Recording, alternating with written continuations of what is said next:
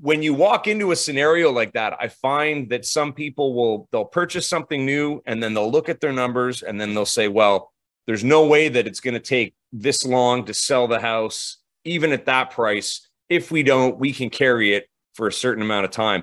But the thing is, is that it, I don't care who you are. If if you can carry something, you don't want to carry it because why Mhm. would you want to do that? You want to sell. You you don't want to keep it and carry something because you can. Like no one wants to do that because, like you said, what what is there's no real purpose to that. You want to get rid of it. So then it becomes you know time versus versus money and your mental health.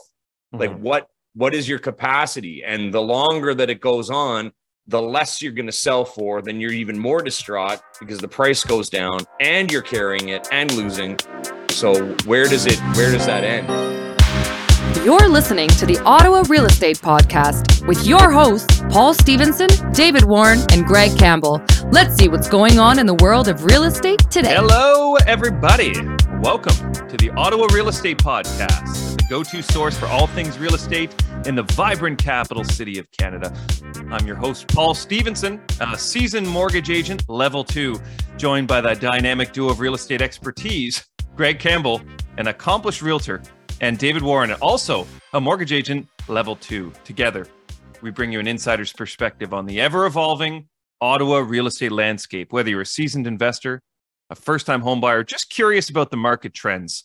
Join us as we delve into insightful conversations, expert interviews, and the latest updates shaping the Ottawa real estate market. Get ready to navigate the exciting world of real estate with us on the Ottawa Real Estate Podcast. Gentlemen, how are we doing? Love We're doing it. fantastic. Lovely. That was that was that was the I think that's the best one that uh, the best GPT's one. It was the best one. I got to tell you, I got to tell you guys something that has been driving me crazy because it's a dead giveaway of articles using AI, which is fine. You know, we're all using them and using it in some way now. But the word delve has to be Mm. the word of the year for 2023 because I read, I've never read so many articles in my life where the word delve has been written in it. It just keeps showing up. Yes. So I, I've made it a point that if I'm using AI, I make sure that that word is kind of like maybe it'll be used once, but I, I try not to use it at all because I, I I did one article and it was in there like way too many times. So I don't know what that it, it's like. It's to make you seem intelligent, I guess. Delve, Hmm. delving into something. I found that one that one liked seasoning. I like to season things on that. Hmm, uh, vibrant. right? Ottawa's vibrance. And- All of a sudden. Ottawa's vibrance, yeah. But but that but that was a great so. description. We should use that description every week and use the word delve. I like to delve. Okay. We'll delve in. We'll delve Yeah, in. let's delve right into this. Yeah. How was how's the weekend? What'd you guys get up to? We'll keep it shorter this week so we don't have the Yeah. uh, weekend Yeah. podcast. What did I do this weekend? You know what? I I I was home. I cleaned up around the house, cooked cooked food, cleaned, did did an open house yesterday, and had no visitors. So Greg As stayed the- alive. Greg As stayed the- alive for the a- weekend. As the other open houses that I sp- spoke to agents at zero. So Yeah, I, I bre- breathed air. I ate food. that's what I did. Slept. Hung out with my family. That's great. Yeah. It's great. It was wonderful. Yes. uh, Paul, I can summarize for you and I. We were together Saturday night for a great uh, charity event that Paul puts on for the Boys and Girls Club in Uganda, and uh, great time, great information. Always good to support them. And some great performances. Yeah, Yeah, some Yeah. great performances. Yeah, it was excellent. If anyone wants more information on that, you can check out the Boys and Girls Club at AZBGC. Agnes Zabali Boys and Girls Club, azbgc.ca. And uh, it's a small not-profit project in, in Uganda. We send 155 boys and girls to school, primary and secondary school. And also they do, we do, I guess, medical missions where we send over usually about 15 doctors every year and they serve about 3,000 people a day in the community, of the doctors. So pretty, pretty wild, pretty cool project. And uh, yeah, check it out if you're interested. We do an annual fundraiser. It was really good. It was a very, very successful event. And thank you to everyone who came out. And uh, we'll do it again next year. We kind of have spot fundraising events throughout the year. So I'll, I'll make sure to let everyone know if you're interested. Certainly reach out. I can give you more info. But let's delve into the show, shall we, gentlemen? Should we delve in? While while Paul and Dave were being amazing, I was being selfish at home. with your family. I disagree. I disagree. But tell us about these Uh, open houses, Greg. You said a lot of people said no shows this weekend. Yeah. Yeah. The numbers of open, the number of open houses was way down too. Like, I mean, even in Orleans alone, I could count like, you know, about 15 a few weeks ago, there was only four single family detached homes that were, that had open houses yesterday and they were all quiet. Hmm. Do you find? Do you think that's partially as well because of like every listing you look at now has like the 3D walkthrough and you know walkthrough videos. Like you can get a pretty good feel on the property before going to look at it, right? Well, I mean, you can, but I also think that people, as much as I su- suggest that we suggest they be shopping now, they're kind of burnt out just from the media hype and everything. So I think people are just kind of taking their time and they'll just go see it when they want. I think the open houses is uh, slowly dwindling Mhm. right now. You know, m- months of inventory is up. We'll talk about that in a minute. But you know, I just feel that people are uh, people are a little bit exhausted. On on the Orleans front, I did hear from a from a builder's uh, sales rep that they she did not have a single sale in the entire month of October, and it was the first time ever that that's happened. Yeah, not surprised. I'm not surprised, even with the offers that they're promoting now. Mhm. But see, that's the thing. It's like, so you think about that no sales at a new builder, and people are crying about lack of inventory. So is it lack of inventory or is it price? Mm-hmm. You know, I mean, it's obviously a mix of both, but that's a really, that's an important I- thing to, to hear about. Yeah, I, I think it still all boils back to the psychology of where rates are at and where payments are at, and people Yeah. being unsure of where rates are heading, Mhm. and and kind of leaving it at that. And I think kind of a wait and see a little bit. Some people that are again on the sidelines. we've talked before of, of consumer debt on the way up, but I think you know for anyone that is looking to get in the market, you know they're kind of being very cautious and they're not wanting to lock in at where rates are at, and they're hoping to do so when they come down. That's my and it's not. that's it my seems, feeling. I don't know about you, Dave, but I haven't seen a single like we were doing like purchase plus, purchase plus programs, those sorts Mhm. of things, like like buying an old home, kind of updating it. I haven't done a single one of those in probably ten months. I would say eight to ten months, which typically we're doing Mhm. multiples a year, right? People are like, "Oh, we bought this home, we want to update this, we want to update that." I Mhm. think people, the homes that are selling, the reason why I'm saying this, I think are the kind of turnkey. No, you know, no one wants a project right now. Nobody wants to be worrying about, you know, finding materials, any additional costs that have to be added on. You and I and I find the people that are buying are looking to just move in and just set their payment, forget it, and focus on other areas of their life. The last five years, I think we were in a position where people were looking for opportunities, or looking for Mhm. investment, you know, investment chances and things like that, and they're willing to take on that risk because money was cheap. You know, it's like, oh, it's only one and a half percent. Let's go. You know, everyone was Mhm. kind of revving the engines, but now it seems like everyone is slowed, uh, not even coasting, just slowed. And I think buyers are willing to wait for that perfect turnkey home, right? Like they don't want to be competing, they don't want to be doing renovations. They want to basically find something at the right price, move in, and that's it. Like it seems like that a lot of areas of our industry have slowed because people don't want Mhm. to take on those projects. Are you guys And- seeing that as well? Yeah, no, for sure. I have absolutely. Again, but it all goes back to Greg's been saying it for the past 160 episodes of, you know, no matter what in any market that the properties that are really nice or done and, and marketed Mm. well or or like staged really well and, and good up, they're gonna go. The Mm. ones, you know, and go for that premium. They're holding the values up.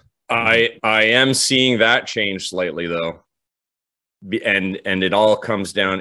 It, it's got to be price because there's a couple that I know of that are pristine and priced what I would think as completely accurate for the market now, and they're just sitting. Yeah. Hmm. Which is like there's actually two properties that if I was looking, I would buy both of them because there there's nothing you don't have anything to do. They're in a great neighborhood. It makes sense to to buy and hold on to these especially if you're a first time buyer. But I have a I have a quick story about a property that I Let's went and delve saw- into it. that Let's I, delve into that's- I'm delving, delving. I went and saw it yesterday, and because it came down so much that I was like, wow, that's like that's a great opportunity. I want to see this. Like even you know for myself, I'm like, this is like you know this makes sense. So brand new build, Minto, they purchased in July for 830,000 and it was listed it's been on the market for over 100 days. It was originally listed at 1.05 million. It dropped down to a million. It dropped down to 950 it dropped down to 900 now it's listed at 870 Hmm. so and it's been vacant since since closing so it's brand new it's in orleans and now it's priced to basically break even Mhm. so that is it's a huge deal for the market as a whole. And clearly it's a situation of what we were talking about where whenever these guys bought this property, they assumed that the market would allow them to leverage that and profit when you know when it when it listed. And the timing just didn't work out obviously. So the problem is that that listed at that price for what it is four bedroom den finished basement four bathroom at 860 on a corner lot it's big. Mhm. i think it's about like total with the basement it's over 3000 square feet like 3100 so now to to think of that pricing and to think about everything else on the market and how other homeowners want to get a certain value at their home this one really skews it because if this sells let's say it ends up selling for 850 Mhm. for what its value is no matter what anyone thinks that'll just give more buyers ammunition to be like well you know If that's 850. If that's 850 then yours is maybe 9 Mhm. when it should be a million and like like i believe that this house should sell for higher but clearly they're in a situation where they need to go and so the more the more we see of that the harder it's going to be for homeowners that are selling now for them not to lose Yeah. or they're just going to have to pull it off the market and weather the storm of potentially having two mortgages so it's challenging there's another one i know so if i can if i may delve deeper here if i may delve I, I, there's so much Take a deep delving. delve. I, I just want to delve. There's another property that was listed at a million last year. Drop, drop, couldn't sell. Now, what's happening is that the price is 850 and still no offers. And I know that the the homeowner ha- is carrying two properties, and what they're paying is just short of ten thousand dollars a month. So they're not in a situation to. You, does anyone want to maintain that? No. So it's like, what do you do? Do you go back and rent? And even if they go back and rent it out, they're still losing probably, you know, twenty five hundred a month because they won't get what they need to cover all the costs. So this is the kind of thing that can be challenging and that people need to be very aware of and the more that that happens the worse it's it will be for other properties on the market to sell. And then Uh, the the challenge for those investors as well, or those people trying to sell, like you said, almost you know ten thousand a month. How long can they carry that payment for? Yeah. before they like just give up that debt or give up that loan or property or default on that mortgage. But other than but if they get a tenant in, then it's hard to it becomes hard to also sell a property with a tenant. You know, they're stuck in a mortgage, they're stuck in a lease. Whoever's buying, you know, if it's in it's not month to month, that person, you know, they're stuck in there until that lease is up. And and who knows what their furniture is going to be like or how they treat the property, you know, from a so it becomes Yeah. really a, a tough decision for a lot of people of whether to leave it vacant or whether to get somebody in to kind of you know cut some of the losses a little bit but then it becomes like is the loss going to be even greater because down the line maybe the house gets you know beat up a little bit especially if it's a new That's new well, that's the thing. And one of these properties was tenanted, and the tenants are gone, and then they they spruced it up a bit, and now mm-hmm. they're still having a hard time selling it. So it's not it's not great. And I mean, I feel that both the homes that I just spoke about are incredible opportunities. Like they're priced very well for any market. You know, four bedroom, four bathroom homes. Mhm. Like at that price right now, even at that price a few years ago, like or five years ago. Well, and if they're just if they're say carrying that ten thousand a month, that's just just for those two mortgages, let alone all the other living expenses. So it's Yeah. how how are they carrying that? Like most people are not putting 100% of their income No. mortgage, right? So and are they that's carrying additional debt? Are they, you know, are they Right. borrowing against investments? Like what are they doing to carry that and how long can they Well, and that's and that's the thing. water. It's like you know, you and when you can carry that debt, the problem, the mental thing that happens is, bye guys. Hmm. the the, the guys. mental. What happens is that when you walk into a scenario like that, I find that some people will they'll purchase something new and then they'll look at their numbers and then they'll say, well, there's no way that it's going to take this long to sell the house, even at that price. If we don't, we can carry it for a certain amount of time.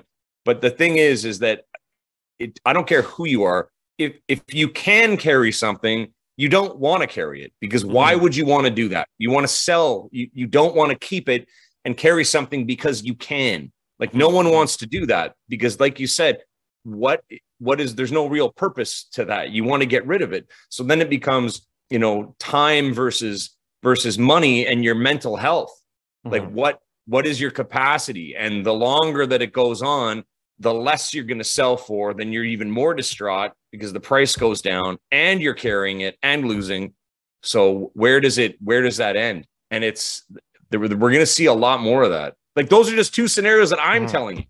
How many other realtors are have people that they see going through the same problems in the city? Probably a lot right now. And and so for that because you know like you said open houses and you spoke to a lot of people there's fewer out there but even that they were the ones you know of that they didn't get anyone through. So people aren't out shopping right now. What would you be guiding your clients if they had a listing whether to hold firm on the price because no one's out anyways right now or to do a price reduction because you never know who's looking or getting their you know listings to the inbox like how would you guide somebody in that regard. And I know it's that it depends on the individual circumstance, Yeah, but yeah. just kind of thinking, you know, if there's no one out in the market shopping that you're finding, is there value in even dropping the price or waiting until there's bodies actually out there? you know, there is people shopping in the townhome semi-detached market. Like anything under 800,000, I find people are still Mhm. pretty active in. Not as much, but I did notice there's an uptick in sales over the last couple weeks for that price point.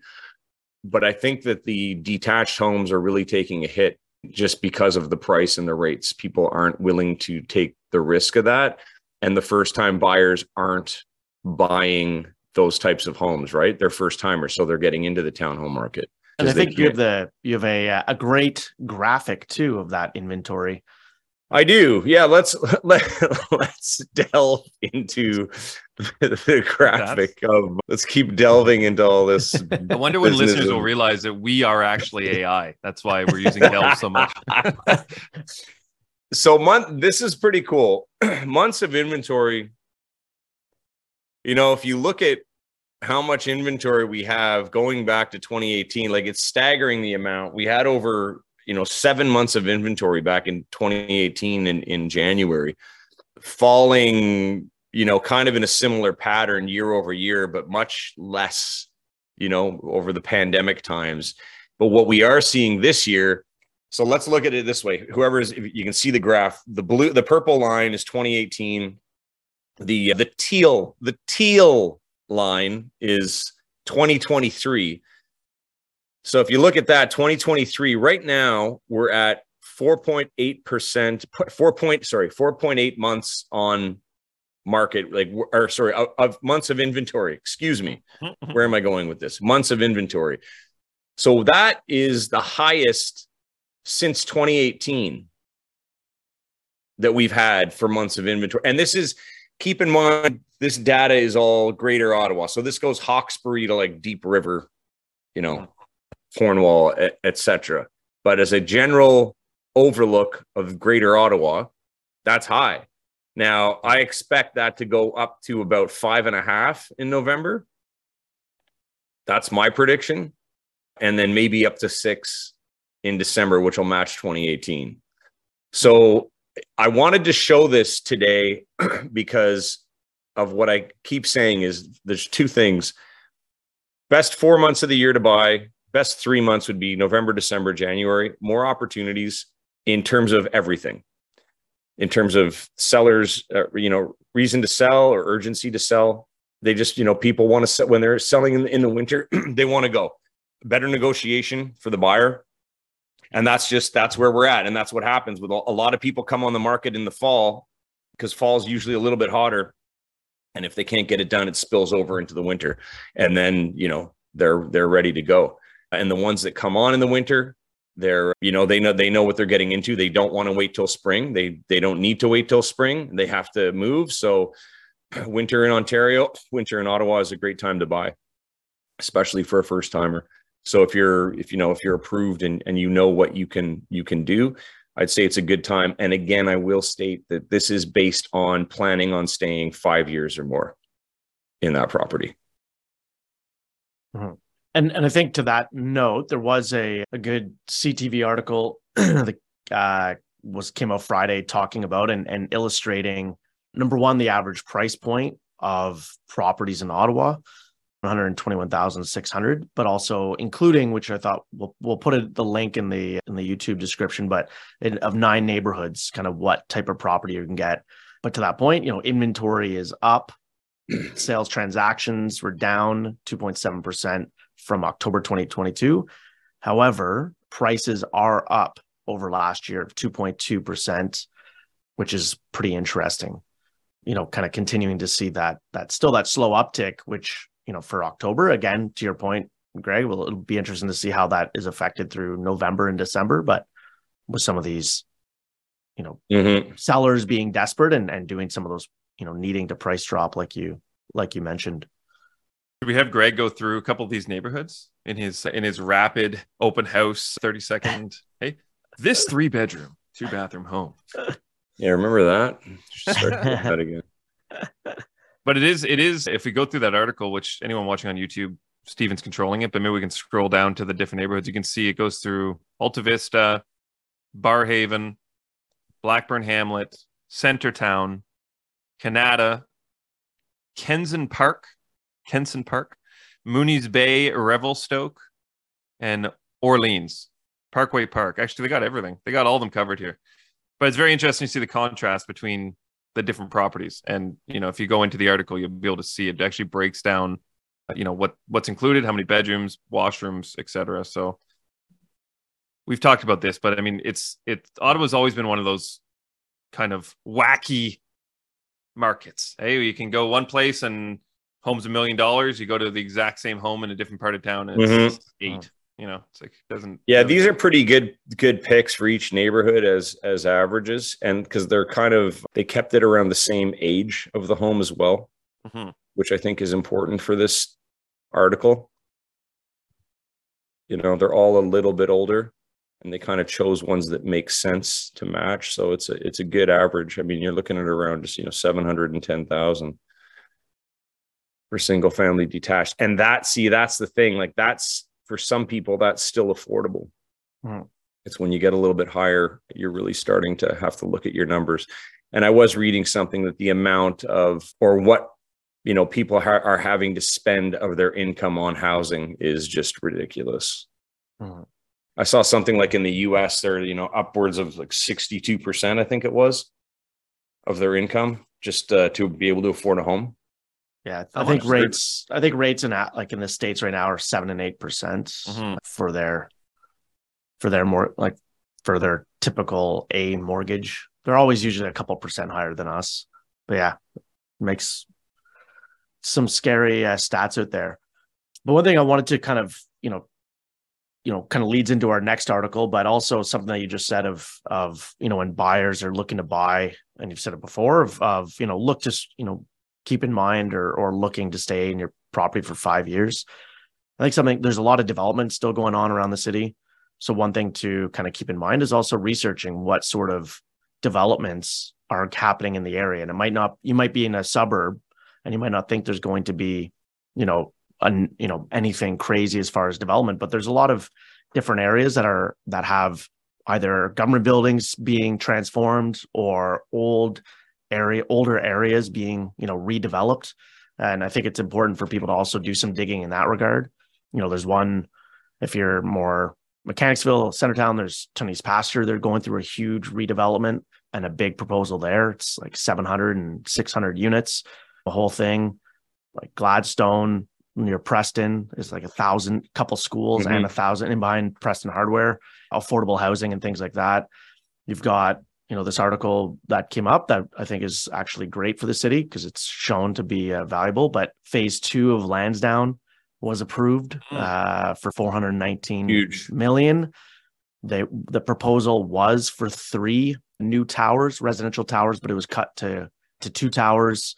And and they also do have 25% of it as affordable housing, which I think is great for being, you know, right in the core like that, you know, really walkable area, obviously. So being able to have a high portion of that 700 and I think it's like a 700 or a thousand units. Who who got the the build on that?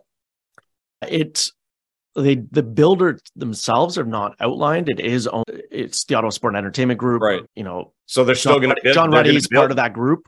John Yeah. Ruddy's part of that group who owns Trinity Development. So I and he did all the development of of Phase One. So I assume that Trinity will be picking up the the development of Phase Two as well. But there was, you know, there's obviously that Minto Tower as well. Mhm. That was the residential. So I think it'll be a combination uh, of the two. But it's going to see a new 5,500 seat event center north side stands being replaced and then in the and starting in 2024 and then in 2025 or 27 it's then starting the residential sorry 20 2024 to 2027 we'll see the north side stands be completed as well as the new event center and then the residential development 2030 is when it's starting Crazy. It's so far away.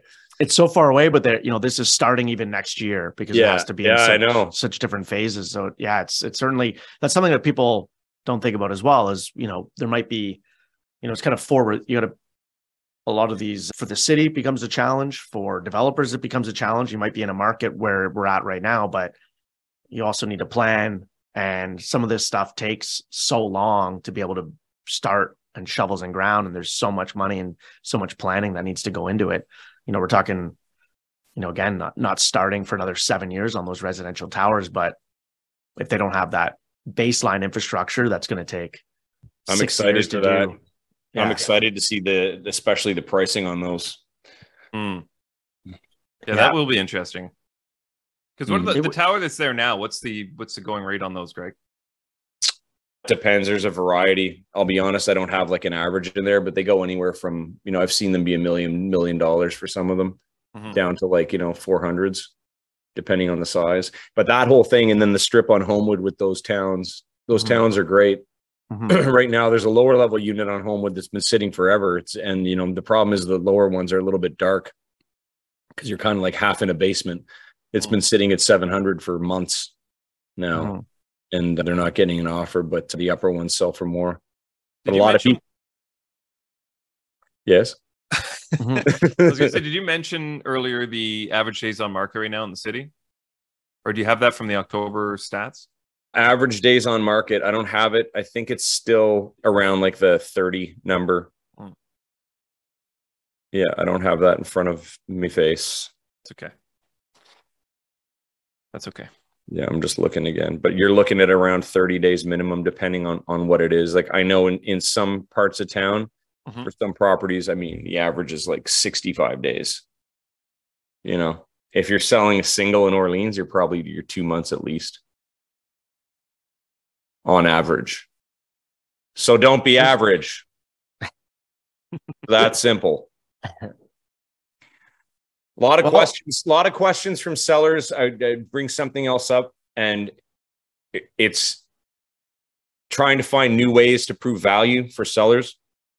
Predictive analytics seems to be coming into question quite a bit, and um, sellers are wanting, you know, uh, a value add of what else you can do different um, as an agent for your seller to bring people into the house because there's you know there's traditional ways of doing stuff but you can only do so much given the market so it, any extra tool like that i believe there's a privacy issue but i have a call today i'll know more next week i have a call today with an agency that does that i know in the us it's very popular for people to target specific buyers for their properties. And there's some agents I know down there that only do that specifically and they really do well with it.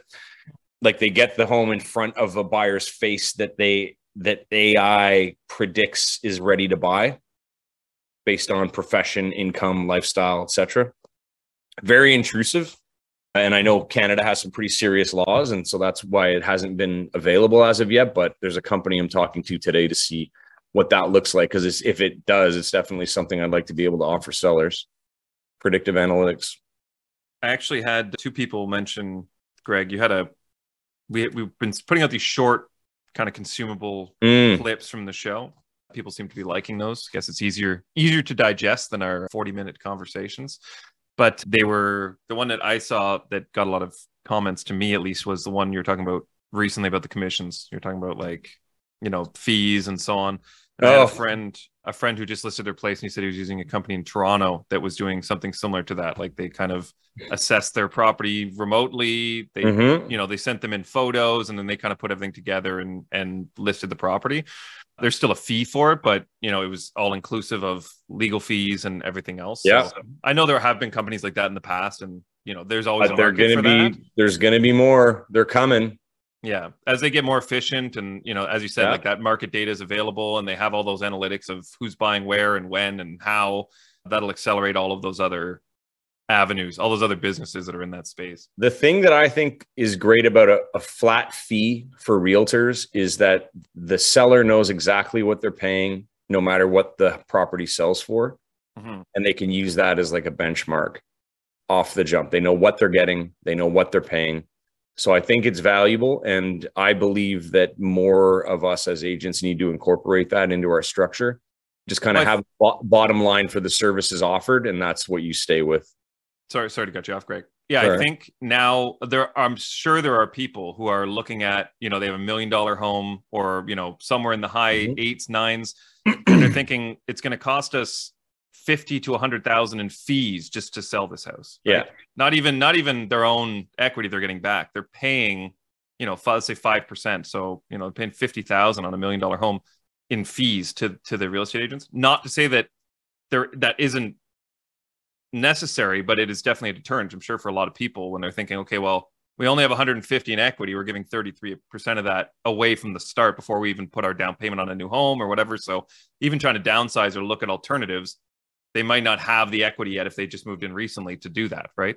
If they moved in the last say five years, or not like you said, This is- it's this got a is five the or ten year thing. plan, right? and this is what people don't seem to understand it's like you know it's the misconception of well you have a million dollar home then you must have a million dollars in the bank or something like that Mhm. you know what i mean and I, I disagree with that obviously and i think most of us in the real world understand that you know what i will say is that th- there's the changes are coming there's new i'm sitting down this week to go over all the new forms for our, our um, for our board we're for ontario uh, how realtors operate and the, the changes, especially for listing properties. I'll I'll go over some of them on the show next week. But most inter- interestingly is that the big case that was won in the U.S. a few weeks ago or two weeks ago, where you know the payout I think was 1.5 billion. It, it grew to five over five billion after it was all said and done. So okay, so five billion, and then the there was three new lawsuits filed since then in Mhm. other states. New York State being one. New York State, I think it was Illinois, and there's something else. So that goes to show you that now that you know someone won, it's like everybody was just waiting and they all filed. So Mhm. that's it's going to really put the pinch on on realtors that are going to have to show their value. And if they don't want to show their value, or if they're selling a couple homes a year, they're just going to be out. I think it's going to go back to how it used to be, where you can't be a part-time realtor. You need to be either either be in or out. I think that's how it should be, to be honest. Not just getting your license to sell a couple homes or or do your own flips. Like it's a professional service, and you need to be working with professional people who can actually help you the way that you should be helped. And it's situations like this where you know these you know talking about inflated fees in these lawsuits i don't know really the agents who were involved. I don't know how they operated or whatnot but it's easy to assume well you would assume that they're people who are inexperienced. And yes of course they're in it for the quick buck and they were part of you know that inflation of of fees or or steering people to listings and that's another thing that's coming out let me delve into this Hmm. quickly you know one of the one of the biggest problems is that you can see on on M- MLS in the realtor remarks who's paying what commission. So if, if you're you're an agent and you're out with a buyer and there's a home that's offering like two thousand dollars flat fee commission, or you got someone that's offering two and a half percent, which will put like ten thousand dollars in your pocket, you know, me personally and people I work with, I'm not going to steer them away because my goal is to put the buyer into the house that's right for them. That's something that you take on and you accept it and that's just that's just how it is that's how I operate. But the big problem has been that there are agents that steer and that's part of of these these lawsuits like they take the buyer somewhere else where they know they're going to get more money. Hmm. So the other properties offering a lesser commission are are falling behind. So, and I don't think that's that's fair in terms of the grand scheme of things, just because everybody's situation, every financial situation is different. And as agents, as professional, I think we have a duty to put our clients, our buyers in the right home. And that's just the bottom line. So there was um and, and sorry to close on that. I believe that one of the changes is that you're no longer going to be able to see what the uh, agent is paying. Mm, So you're going to have that's to a just, good idea. yeah. I think I, I think it's great, man. You you go in, it it, it makes the realtor blind on what they're going to get paid, but it allows you to focus on the purpose of being in this business in the first place to help buyers find a home and help sellers sell a home. Like what happens behind the scene, it doesn't matter. there was an article that I was reading over the weekend, like pertaining to that lawsuit, was kind of questioning whether the the day of a buyer agent is going to go away, and the reason why Yeah. it was kind of formulated around that idea was that with this lawsuit, it's to your point, like the buyer agent steering them to different, you know, c- commission or like that, and then getting away to, sh- is it going to go the way of the seller pays the listing realtor and the and the buyer pays the buyer Mm-hmm. and there's not and it's not the seller paying both sides and that this could this lawsuit because of how big it is. And like i said it grew to i think 5.3 billion from like once they tacked on like in the states they have their initial damages and then they're you know over and above that. And i think it grew to like 5.3 billion or something like that against the majors. And then yeah i didn't know the other state some of the other states that have now filed but that's going to obviously cause a ripple effect through Huge. the industry. I mean, they're not that's not a small sum of money, and I would imagine that it's probably going to cripple some of these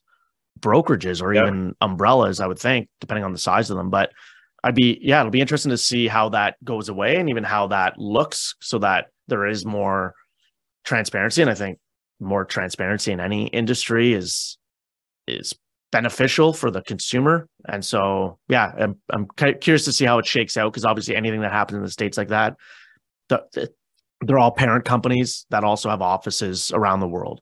And so it's going to affect things elsewhere before other lawsuits start coming down the pipe in other yeah countries. and it's and it's happening here and it's going to happen and that's why i'm telling like i'm personally working on my value proposition now and working on different structures because i feel that if we don't have that there's going to be someone else who does have that and they're going to be able to take advantage of opportunities because of of having that you need to present you know in times of change obviously if you want to stay relevant you have to you know present different solutions or else you're just going to get destroyed if you're not paying attention We- saw that here too with, you know, when Grapevine was really popular and they were giving, you know, 1% or whatever. Like, I mean, I can't, I'm not, I, I have, don't have a specific example, but we definitely heard rumblings of people avoiding showing clients those properties because of the fact Yeah. that it was lower commission. And same thing with builders, like builder commissions for realtors have shifted from, you know, a flat fee to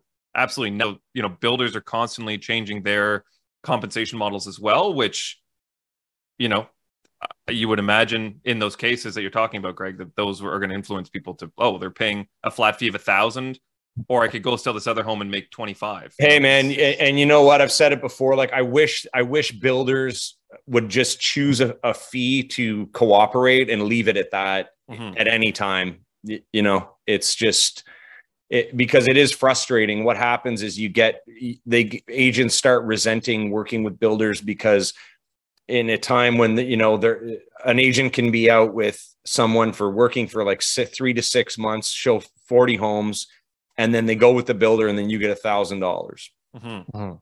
So you've taken a huge loss, you know, financially end of your time. So then that that's that's irritating. And then so suddenly the builder needs you, and now they're offering three, three, per, three and a half percent to you cooperating. And then you're kind of like, oh, okay. So if I have a buyer, I go and I get three and a half percent. That's cool. But then it's like, well, why do I want to help you now when you didn't help me? Some agents would would would be like that you know? So th- that's another regulation i believe. There should be either like a builder should just have a flat fee like you bring in a buyer you get 2500 bucks you get three grand and no matter what from x amount of dollars to x amount over you get a little bit more maybe for that buyer. But yeah this this up and down thing that's been uh it's been a big issue with with builders since the beginning.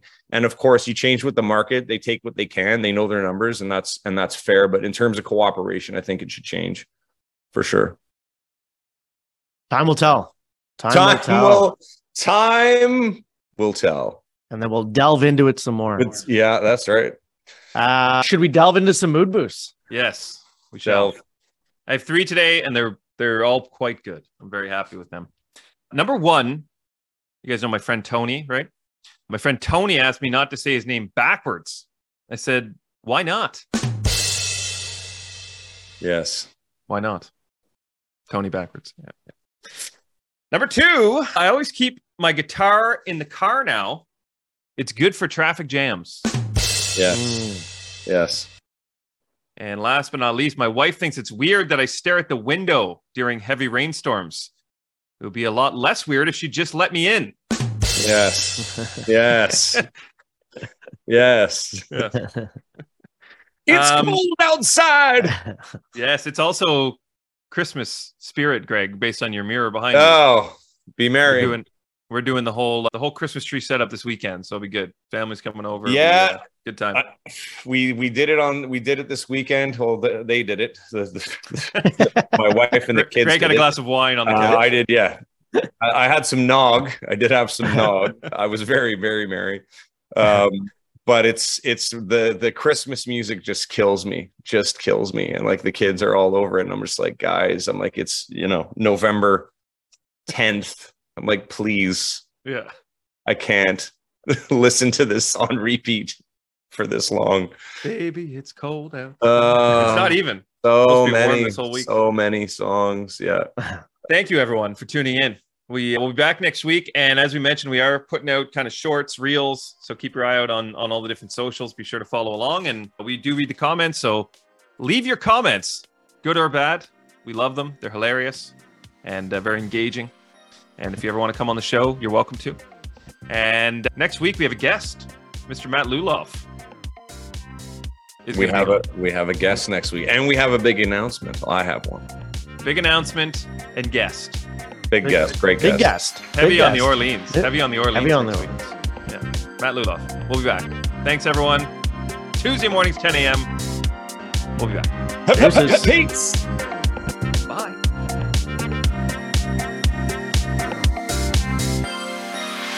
Thanks for tuning in, everyone.